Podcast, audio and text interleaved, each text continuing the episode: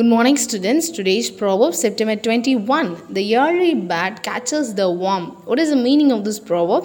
Success comes to those who prepare well and put in effort.